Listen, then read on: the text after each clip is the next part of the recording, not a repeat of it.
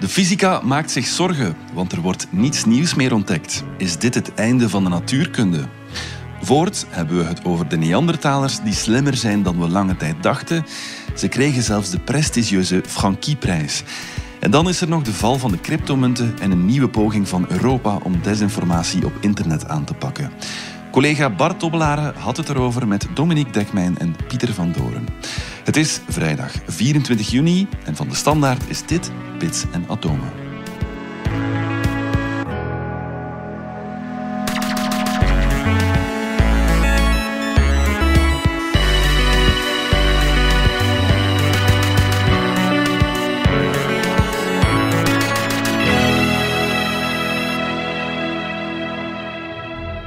Pieter van Doorn, onze wetenschapskenner en technocraat Dominique Dekman, allebei hartelijk welkom. Pieter, we gaan beginnen met de studenten fysica een hart onder de riem te steken, want zij hebben het moeilijk, maar de fysica zelf heeft het ook moeilijk. Ja, hun professoren weten het ook niet. Wat een opluchting. Dat is het probleem. In 2012 eh, hebben ze in CERN het uh, Higgs-boson ontdekt. Heeft meteen tot Nobelprijzen geleid. Onder andere voor onze landgenoot we waren trots, ja, we waren trots. Nationale trots. En sindsdien is er niks meer uitgekomen. Of ja, niks is, eh, is veel gezegd. Maar in elk geval, de, de fysici zitten met een ei. Ze hadden gedacht dat Higgs-deeltje, dat was het laatste deeltje dat lang voorspeld was om de hele fysica te begrijpen. Ja. We hebben nu een mooi beeld van hoe de materie in elkaar zit. Met quarks en bosonen en leptonen en noem maar op, maakt niet uit. 17 deeltjes, daarmee kun je alles verklaren. Ja, dat is toch goed nieuws? Dat is, goed nieuws. Maar er waren toch een paar kleine ongerechtigheden, wat losse franjes zo. En de fysici hoopten eigenlijk dat die losse franjes zouden leiden tot weer een nieuwe laag van de ui, zeg maar. Ja. De huidige laag is goed gekend, maar als je die afpelt, daaronder moet weer iets nieuws zitten. Dachten ze, dat Higgs-boson, ja. dat bestaat waarschijnlijk weer uit kleinere deeltjes. Oh, zalig. En dan zijn we weer vertrokken. De werkgelegenheid onder de fysici. Ja, ja. ja, je moet denken dat uh, artikel over dat Higgs-boson was ondertekend door 6000 onderzoekers. Mooi. CERN uh, doet het niet in het uh, klein. Dat kost gigantisch veel geld. Dat zijn enorme machines. Het is gewoon hallucinant. Dat ding versnelt protonen. Protonen zijn de kernen van waterstofatomen. En zo één proton, dat, dat weegt minder dan de adem van een geest. Dat is niks. Zelfs als je in miljoensten van een gram gaat meten, dan nog moet je 15 cijfers na de komma wachten voor het eerste cijfertje komt. Dus zo licht weegt zo'n ding. Maar als je dat door die versneller jaagt vandaag, dan is één zo'n ding evenveel waard als een uh, trein van uh, 600 en nog wat ton die met 160 per uur tegen de muur knalt. Dus zoveel energie is in die dingen ingepompt. En dat heb je nodig om ze tegen elkaar te laten knallen, waarbij er weer nieuwe deeltjes ontstaan en energie zich omzet in deeltjes en deeltjes in energie en die botsen met elkaar en die vallen uit elkaar en zo verder. Miljoenen keren per seconde, in elke botsing miljoenen van die deeltjes. En de computers moeten maar zorgen dat ze daar 99% van weggooien, wegens allang gekend. En die paar die gek zijn, opzij zetten binnen een miljoenste seconde. En dat ons dan een analyseren we dat wel. Alleen ja, na al die analyses komt er nog steeds niks uit. We zitten ermee. Er zijn een paar anomalieën waar men nog aan preciezer probeert te werken. De B-mesonen bijvoorbeeld, daar zit een bodemkwark in. En die moeten uit elkaar vallen in elektronen plus anti-elektronen, ofwel in muonen plus anti-muonen. En die twee dingen moeten ongeveer evenveel gebeuren volgens de theorie. Alleen in de praktijk zie je dat er meer elektronen zijn. Dus daar is iets. Uh, niemand weet wat. Ja, ja. En uh, men heeft ook geen indicaties van nieuwe deeltjes die dat zouden verklaren. Men ziet daar alleen dat daar ver achter de komma een kleine afwijking zit. En dan nog zo'n paar. Het uh, magnetisch moment van het muon is niet helemaal wat aan, zo verder en zo verder. Maar Want ja, mijn eerste reactie is... Ja, er komt geweldig. We hebben alles ontdekt. We weten alles. Hoera. Uh, dat, ja, ik noemde net al een paar afwijkingen die aangeven dat er misschien toch iets aan de hand is. Ja. En we hebben al uh, voorbeelden van uh, keren dat ook alles ontdekt was. En ehm, bijvoorbeeld ongeveer een eeuw geleden dacht men ook dat de fysica is afgerond. Er was nog één klein detail dat dan niet helemaal juist zat. Straling van zwarte lichamen. dat, dat klopte niet met de theorie. En daaruit is de hele kwantumfysica ontstaan. Uit die ene kleine afwijking. Okay, een compleet nieuwe wereld die openging. Einstein heeft het eh, begin vorige eeuw ook een keer gedaan met zijn uh, gravitatietheorie. De hele theorie van de zwaartekracht is ontstaan uit uh, ja, een paar dingen die Einstein toch wel een beetje raar vond. Ja. Kleine details, maar hups. En dan Het gaat deur veld open. van fysica gaat open en men hoopt hier dat het ook zo is. En men hoopt bovendien dat men ze snel vindt. Want een nieuwe ring of een, zo'n nieuwe detector kost miljarden. Dus je moet straks al die staten die nu bijleggen naar de CERN... Ja, je moet ze wel eh, overtuigen. We gaan iets vinden, ja, jongens, ja, jongens, jongens.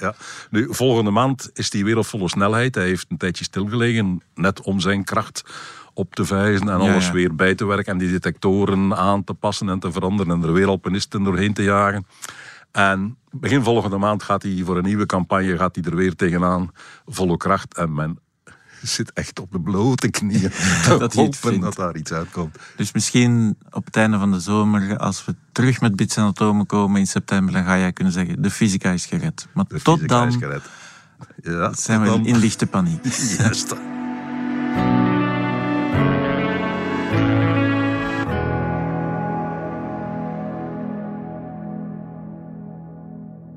Dominique, over lichte paniek gesproken, dat mensen met cryptomunten zullen dat wel herkennen, lichte paniek. Want jij Ja, hebt een ja. boze brief geschreven in de krant aan Matt Damon. Ja, dat was eigenlijk een beetje om te lachen, zal ik er maar meteen bij zeggen. Lange tijd was het zo dat er mensen waren die hun geld in crypto staken en daar heel erg in geloofden. En uiteraard werd die groep altijd maar groter en er werd ook altijd maar meer geld naar binnen getrokken. De koersen Eh, stegen ook. En eh, nu is dat allemaal een klein beetje, de lucht is daar een beetje uit aan het eh, zakken. En de echte crypto professionals, eh, die panikeren niet echt. Eh, Mhm. die hebben heel veel geld verdiend eraan. Dan ook weer eens een paar maanden wat verloren. Dat is allemaal zo erg niet. Maar waar ik mij echt zorgen over maak, en dat Ja. was niet om te lachen, is de mensen die zich daarin hebben laten meeslepen, zullen we maar zeggen, enkele maanden geleden. En ja, toen had je dus met name een reclamespotje van Matt Damon, Hollywood-acteur. Fortune favors the brave. Dat spotje was plots overal. Ik moet er eerlijk bij zeggen, toen ik dat het eerste zag opduiken, alle crypto-fans waren dat aan het delen op Twitter. Ik dacht, dat is een deepfake. Ja, Ze ja, hebben gewoon een deepfake echt, gemaakt, ja. maar Matt, Damon die zegt iedereen moet nu crypto kopen. En dan hopen ze snel even die cryptomunten omhoog te, Mm. te jagen en dan terug te verkopen. Ik dacht dat dat was. Dat is iets al redelijk eh, regelmatig gebeurd is. Met Elon Musk is dat onlangs gebeurd. hè. Er is onlangs waren er allemaal valse filmpjes, deepfakes van Elon Musk waarin hij crypto verkoopt. Maar dat Matt Damon filmpje van eind oktober. Dat was echt, crypto com, Ja. Dat was echt. En dus een heleboel mensen zijn mee in de crypto gestapt. Vanwege, dus niet alleen zijn eh, reclamefilmpje, want dat is uitgezonden op de Super Bowl, het grote Ja, ja, ja. tv-moment in Amerika. Tegelijk was er nog een ander eh, eh, reclamefilmpje op hetzelfde moment met Larry David. Maar dus die, die twee reclamefilmpjes probeerden een breed nieuw publiek te overtuigen. Het is nu het moment het is nu gemakkelijk genoeg. En ja, je hebt dan Matt Damon, die dan in zo'n zwart eh, t-shirtje door een soort virtueel museum wandelt en zegt, ja, je hebt de mensen van net niet, die er net niet geraken in het leven. History is filled with almosts. With those who almost adventured, who almost achieved, but ultimately, for them it proved to be too much. Maar dan heb je de durvers die de stap wel durven zetten. Then there are others. The ones who embrace the moment and commit. As they peer over the edge, they calm their minds and steel their nerves. En dan eindigde hij met de slogan: Fortune favors the brave. Nu is het moment. Durf erin te stappen of je bent een watje. kan je dan nu- En dat. Ja, en wat blijkt dan effectief? Dat heel veel mensen dat A doen. En dat de week daarna begin- beginnen die cryptomunten te dalen. En te dalen. En te dalen. Ondertussen is die hele cryptowereld twee derde van zijn waarde kwijt. Wat dus ook wil zeggen dat wie toen naar Matt Damon heeft geluisterd, die is twee derde van zijn Kan je spaargeld dat nu kwijt. Dat veel. Damon, stel dat hij luistert, kan je hem dan nu kwalijk nemen? Ja, hij maakt Abs- reclame, we, we, we, we huren mensen in om reclame te maken. En dat is nu net ook het punt. Hè. Je mag niet zomaar reclame maken voor beleggingsproducten. Dat, zijn, dat kan allemaal zomaar niet. Hè. Je ziet geen grote advertenties in de krant van koop nu aandelen van X, want die gaan stijgen. Eh, Terwijl dat Matt Damon kan allemaal zo. dat En, maar met crypto kon kan dat dan wel. Ja. En ja, het is zeer ongelukkig dat men dus mensen eh, met onvoldoende kennis van zaken heeft overtuigd van erin te stappen net op het verkeerde moment. En ik vind dat dat wel consequenties mag hebben, dat men zich nu vragen mag stellen. Ik vind dat Matt Damon nu verdient dat hij een flinke klacht als een broek krijgt van mensen die daar eh Of ja, dat hij een broek aan hebben excuusfilmpje verspreidt. In Amerika bestaat die kans natuurlijk. De processen vliegen daar eh, Ja, de ja, hemel maar- maar- door. ja, ik geloof dat Kim Kardashian die eh, eh, iets wat minder crypto had aanbevolen, want ze had mensen ge- geadviseerd om Ethereum Max te kopen en dat is eh, helemaal brul. Dat is niet de echte Ethereum, maar een soort... Het is iets raar en, en wie dat gedaan heeft, heeft, heeft eh, eh, zeker veel geld verloren en ja, daar krijgt ze nu een klacht voor. Ja, zo hoort dat ook. Maar ik denk, wat we nu aan, aan, aan het meemaken zijn, en dat is dan, dan misschien het, het bredere les die iedereen hier moet trekken, is van, kijk, het, het- we komen van een, een markt die eigenlijk quasi niet gereguleerd was en waarin je blijkbaar dus ook inderdaad de mensen van alles mocht wijsmaken. En ja, er waren mensen die dat beseften en die zeiden van ja, kijk, het is allemaal heel riskant, maar je kan ook veel geld verdienen, ik weet wat ik doe. Op het moment dat je mensen overtuigt daarin te stappen die niet weten wat ze doen, ja, dan, ja, ja. Dan, dan wordt het allemaal heel gevaarlijk. Ik denk dat we waarschijnlijk ook wel nu eh, stilaan wat meer regulering gaan zien rond reclame bijvoorbeeld, voor dat soort dingen. Dat we naar wat regulering moeten gaan en een meer eh, transparante markt. En ja, die cowboypraktijken, ja, dat... dat die we de afgelopen jaren hebben gezien, ja, daar moeten we wel een klein beetje Ja. van af. Voilà. Dus misschien, hè, misschien is dit iets waar we allemaal eh, wijzer van worden, maar het was, het, het, het was zeer ongelukkig.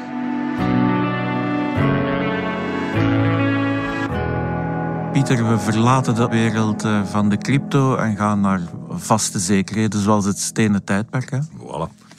En nu is er eh, de Frankieprijs, de Belgische Frankieprijs, eh, uitgereikt. een serieuze prijs. Dat is de, de grootste wetenschappelijke prijs die er in België bestaat. Er wordt Ja. wel eens gezegd de Belgische Nobelprijs. De Frankieprijs is, Is alleen voor voor, Belgen. Dus je ziet de verhouding ongeveer. Maar goed, het is een, een hele grote prestigieuze prijs die niet zo vaak uitgereikt wordt. Die net als de Nobelprijs ook door een koning persoonlijk overhandigd wordt. Kijk eens aan. Vorige winnaar was eh, Michael eh, Gillon. Die we kennen van de zeven eh trappistplaneten. Die kennen we wel, ja. Dus ook toch wel een eh, naam met sensatie. Deze keer is het Veerle Rots, een Leuvense die ondertussen eh, professor is in Luik. En die de hele wereld van de stenen werktuigen toch wel een beetje op zijn kop gezet is. Misschien veel gezegd, maar toch een heel stukje omhoog getild heeft. Zij heeft kunnen aantonen dat op de stenen die nog overschieten, die je vandaag nog vindt, dat je daaraan kunt zien hoe die ooit gemonteerd geweest zijn op een, eh, op een steel. Een eh, bijl op een eh, steel, een speerpunt op een houten speer, een pijlpunt op een houten pijl. Dat hout is al lang verdwenen, je Ja, vindt alleen die ja, ja, stenen ja. nog. Maar toon maar aan waar die steen voor gediend heeft en hoe die gewerkt heeft en hoe die vastgemaakt geweest is. Zij is daarin geslaagd. Zij heeft kunnen aantonen dat er typische gebruikssporen, microscopische sporen op die steen te vinden zijn, als je maar zoekt en weet wat je zoekt. Dat daar ook nog resten overblijven van de pezen waarmee dat vastgebonden geweest is, van de hars waarmee dat vastgekleefd geweest is. En goed, al die dingen samen maken dat je kunt zien hoe zo'n ding gemonteerd is. Wat ons weer heel veel leert over technisch vermogen van de mensen in kwestie, die het eh, toen der tijd eh, zoveel tienduizend jaar geleden gedaan hebben. En daaruit blijkt bijvoorbeeld dat Neandertalers technisch gezien echt wel op ons eigen niveau stonden. Wij hebben de neiging om Neandertalers Ja, een eh, beetje een minnetjes, beetje, eh. eh, minnetjes zo te bekijken. En dat, dat is helemaal onterecht. Dat weten we al een tijdje. Ja. En zij heeft aangetoond dat het nog onterechter is dan dat we op dit moment zelfs denken. Ja. Eigenlijk moet je zeggen, Neandertalers, als je ze op straat tegenkomt, zou je ze niet eruit halen. Het zijn gewoon onze broers en zusters. Oké. Dat is toch wel een verdienste.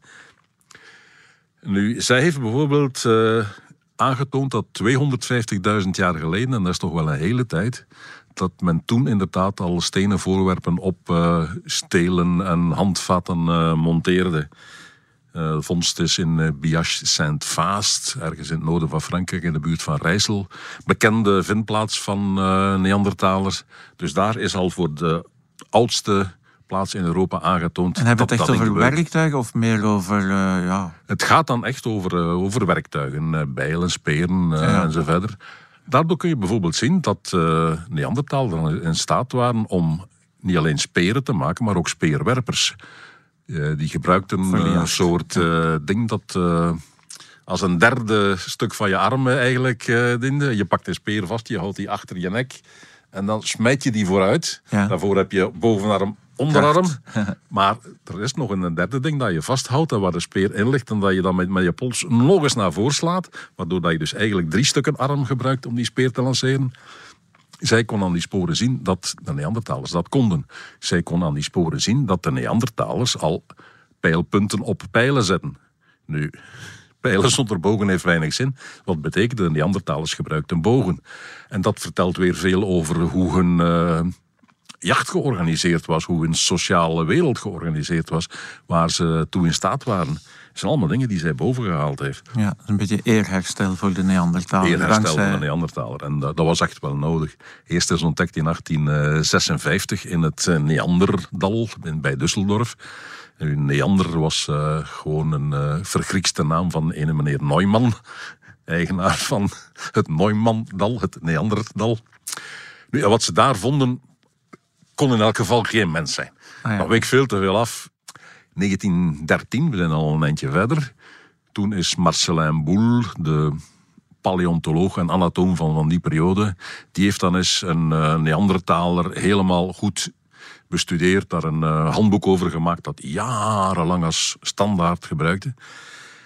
Was de Neandertaler van eh, La Chapelle-Aussin, een compleet skelet, heeft dat helemaal gereconstrueerd en daaruit hangt het beeld dat wij nu nog hebben van een Neandertaler die zo'n beetje door zijn knieën gezakt, Ja, ja, ja. voorover gebogen met zijn kop naar beneden, wel bijna een chimpansee. Ja, ja, ja. Een, ja, een brut. Dat was dus de reconstructie van Boel.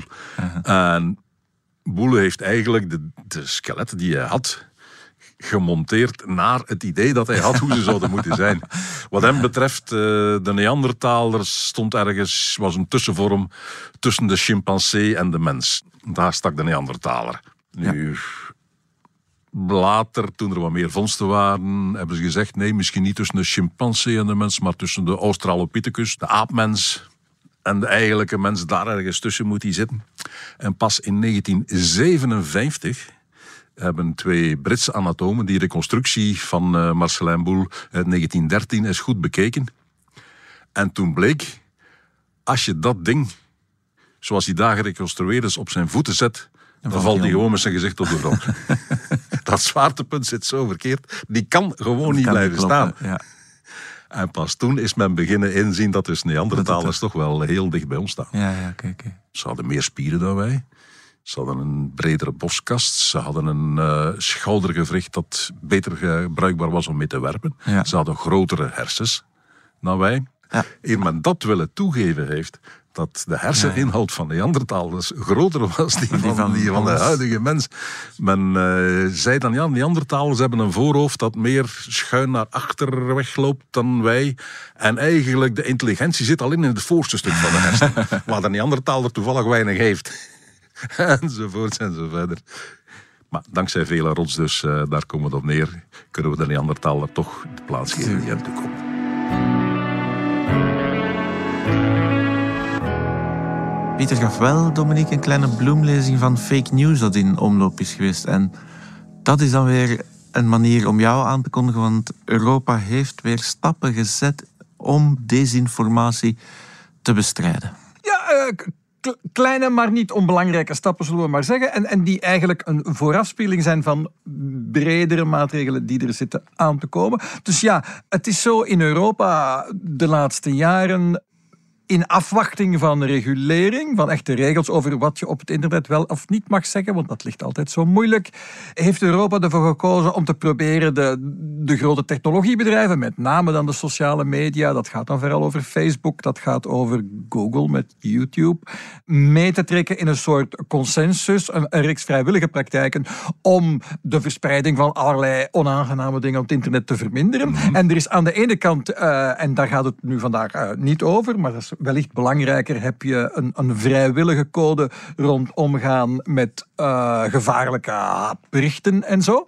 Dat staat er al een paar jaren. Dat schijnt redelijk te werken. En daarnaast was er uh, eigenlijk sinds 2018 al een vrijwillige uh, deal waarbij die technologiebedrijven zeggen van we gaan ons best doen om desinformatie van onze platforms te halen. En dat heeft tot op zekere hoogte wel gewerkt. Mhm. Maar toch hadden de Europese politici in ieder geval zelf de indruk dat dat in de coronaperiode en nu ook met de oorlog uh, in uh, Oekraïne, dat dat toch net niet genoeg was. En er is dus nu een nieuw document uh, afgesproken. En met dit keer heel wat meer bedrijven die zeggen we doen daaraan mee. Niet alleen dus Meta en Google en Twitter, maar bijvoorbeeld ook TikTok zit daar nu ook. Die zaten er al een tijdje bij, denk ik. Maar ook heel veel bedrijven die te maken hebben bijvoorbeeld met reclame op het internet uh, en reclame tonen bij teksten. Uh, waarom heeft men daar in totaal nu 34 bedrijven die dus gaan meewerken aan dat plan, aan die algemene principes over hoe gaan we om met desinformatie. Dus dat, dat is alvast goed dat men ziet. Het is niet alleen een probleem van, van big tech, mhm. maar uh, iedereen moet er een beetje aan meewerken. En door er bijvoorbeeld die reclamesector bij te betrekken, is het bijvoorbeeld het idee dat het minder gemakkelijk zal worden in Europa om geld te verdienen aan het verspreiden van desinformatie door er uh, reclame bij te tonen. Dus iedereen in de reclamesector heeft nu gezegd van we gaan dat proberen in de gaten te houden en te minimaliseren. Het gaat over dat soort dingen je gaat als gebruiker gemakkelijker kunnen signaleren aan het netwerk dat je iets tegenkomt. Dat je denkt van dit is mhm. desinformatie. Dus dat ze gemakkelijker kunnen signaleren, dat dat dan grondiger en sneller bekeken wordt. Ook duidelijker gemarkeerde als uh, politieke advertenties, die ook uh, potentieel wel eens mhm. disinformatie zouden kunnen bevatten, worden wat duidelijker gelabeld, zodat je beter weet van dit is een politieke advertentie en van wie is die dan afkomstig. Het gaat dus niet over uh, wat er nu precies verboden is en snel weggehaald moet worden. En ik denk dat dat verstandig is. De, de focus ligt meer op iedereen mee in de tent krijgen, mhm. afspraken maken. En het gaat ook vooral over die sociale netwerken die zeggen we gaan dat zelf een beetje in de gaten houden. Uh, we gaan daar processen weer hebben en we gaan daar ook over rapporteren. En het idee mhm. is dat ze krijgen nu een paar maanden om dat in de praktijk te brengen, maar begin 2023 zullen al die technologiebedrijven voor het eerst een verslag maken over hoe dat ze die nieuwe regels hebben. Want je zegt regels, maar het zijn eigenlijk afspraken. Het, het zijn niet, uh... afspraken. Maar, en dat is ook helemaal niet onbelangrijk, uh, als de Digital Services Act, en dat is echt een, een, heel belangrijk en interessant stuk Europese wetgeving, zodra die van kracht is, en dat is pas over een paar jaar, dan zullen die vrijwillige overeenkomsten eigenlijk verplicht afgedwongen worden. Ja. En wie ze dan niet respecteert, zou een boete tot uh, eh, 6% van zijn internationale jaaromzet kunnen krijgen. Dus dat zware boetes. Dus het is nu vooral uh, vrijwillig. Um, dus dat klinkt dan een beetje mhm. slap. Maar de bedoeling is dat het over enkele jaren verplicht wordt. En ik denk dat, en die bedrijven weten dat ook wel. Hè, dat ze mhm. hier nu iets samen. Er is een soort consensus bereikt rond, rond iets. Maar ze weten van op een bepaald moment gaat dit echt wel afgedwongen worden. Dat het niet perfect is, is iets anders. Hè. Dus zo wordt er bijvoorbeeld gemopperd. Ja, en Telegram, die is er dan bijvoorbeeld niet bij in dit vrijwillige regime. Laat nu net Telegram de app zijn die het snelste groeit. En wie graag fake news verspreidt, schijnt tegenwoordig op eh, Telegram altijd wel een plekje daarvoor te vinden. Dat is niet dat het alleen op Telegram is en dat het daar zo erg is. Maar het maakt wel duidelijk dat, je, dat je er met een vrijwillige deal, dat dat toch niet voldoende is. Daarmee los je niet alles op. Dus al bij al uh, het is een stap. Het, is een, Ja, want er gaan ook discussies komen over, maar is dit desinformatie of niet? Ik, ik denk dat men wel, dat wel ondervangt. Hè. Dus bij, waar het echt gaat over uh, haat verspreiden, dat is een apart document. Daar staan veel meer specifieke dingen in. Hier gaat het veel eer over processen. Uh, je moet iets kunnen aankomen klagen. Hè. Je moet kunnen signaleren en dan moet er iemand gaan kijken of het zo is. En als iemand iets weghaalt omdat het desinformatie is, moet je dat dan ook kunnen. Dan moet je dan tegen in beroep kunnen gaan. Het gaat allemaal veel meer over de juiste processen en, en transparantie en rapportering dan dat het gaat om te bepalen wat je wel en niet mag zeggen. Dan uh, rest ons nog één ding, Pieter, en dat is de dino van de week. Ja.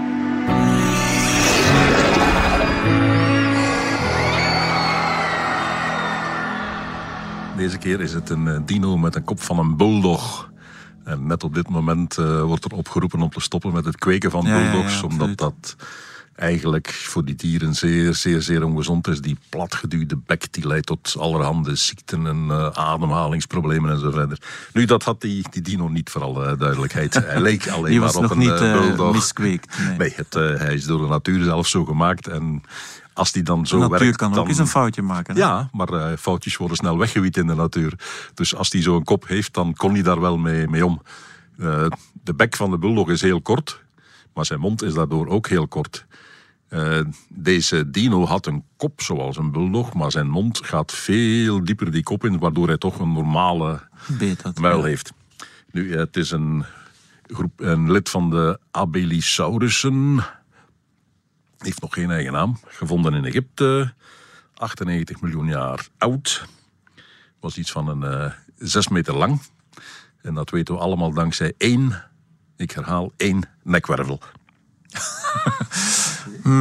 Ja, Maar toevallig de Abilisaurussen hebben een hele specifieke net, nekwervels die je er meteen, als, toch als je paleontoloog bent, die je er meteen uithaalt.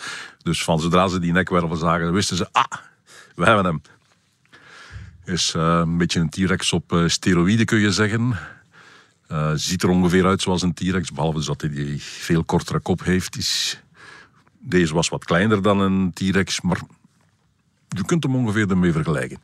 maar we hebben nog fossielen gevonden van dezelfde... Uh, niet van dit beest, want het is dus wel een nieuwe soort, denken ze. Ze hopen nu dat ze op de, met een beetje verder nog iets graven nog iets ja. meer gaan vinden dan een nekwervel, waardoor ze voldoende hebben om een claim te maken en een nieuwe soort een naam te geven. Voorlopig durven ze het nog niet. Maar het is een nieuwe soort. Maar er zijn nog inderdaad uh, Abelisaurus. Het is een groep. Uh, Carnotaurus zit er bijvoorbeeld in. Dat is een Zuid-Amerikaanse. Allemaal vleeseters die op een achterpoten lopen. Oké. Okay. Um, deze is gevonden in een uh, vindplaats in Egypte die wel bekend is. Daar is ook het eerste exemplaar van de Spinosaurus ontdekt. Dat, uh, die andere grote vleeseter met dat zeil op zijn rug. Okay, ja. Uh, alleen daar hebben we de, de, botten niet meer van. Die zijn in 1944 in München kapot gebombardeerd door de geallieerden. Goed, die Spinosaurus hebben we dus niet meer, maar ondertussen zijn daar weer andere vondsten van gevonden. Typisch voor een Abilisaurus is dat hij nog stompere voorpootjes heeft dan een T-Rex. Een T-Rex heeft al niet veel. Ik hang er zo twee kleine voorpootjes aan. In het begin dacht men zelfs, ja, dat kan nergens voor dienen, behalve misschien om uh, sekspartners een beetje te kietelen. Dat kan natuurlijk zijn. Kan.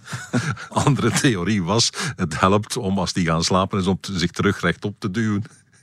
Maar ondertussen weten we toch wel dat die voorpoten dat dat serieuze vleeshaken zijn. Okay. Waarmee je ja, ja. een, een, slachtoffer uh, kunt vastpakken en uh, stukken vlees losrukken. Bij T-Rex heb ik het nu over. Bij Abelisaurus, die hangen daar gewoon te hangen. We weten begot niet wat hij ermee zou kunnen doen. Maar je bent mij even kwijt, want wat jij nu vertelt, dat leiden we toch niet alleen af uit dat ene. Nee, dat leiden we af uit de andere, de verwante, de andere ja, ja, gelijkaardige Abelisaurus. Dus die hebben allemaal die korte, stompe voorpootjes waar je echt niks, niks mee kunt mee doen. Oké, okay, Pieter, uh, we hopen toch dat er nog wat meer bovengespit wordt. Laten we het hopen. Maar in ieder geval, dankjewel. En ook jij, Dominique. Mm -hmm. Dit was Bits en Atomen, de wekelijkse podcast over wetenschap en technologie. Bedankt voor het luisteren. Ken je trouwens DS Podcast, de nieuwe podcast-app van de Standaard al? Daar luister je niet alleen naar onze journalistieke reeksen, je krijgt er ook elke week een eigenhandige selectie van de beste nieuwe podcasts op de markt. Alle credits van de podcast die je net hoorde vind je op standaard.be-podcast. Reageren kan via podcast.standaard.be. Volgende week zijn we er opnieuw.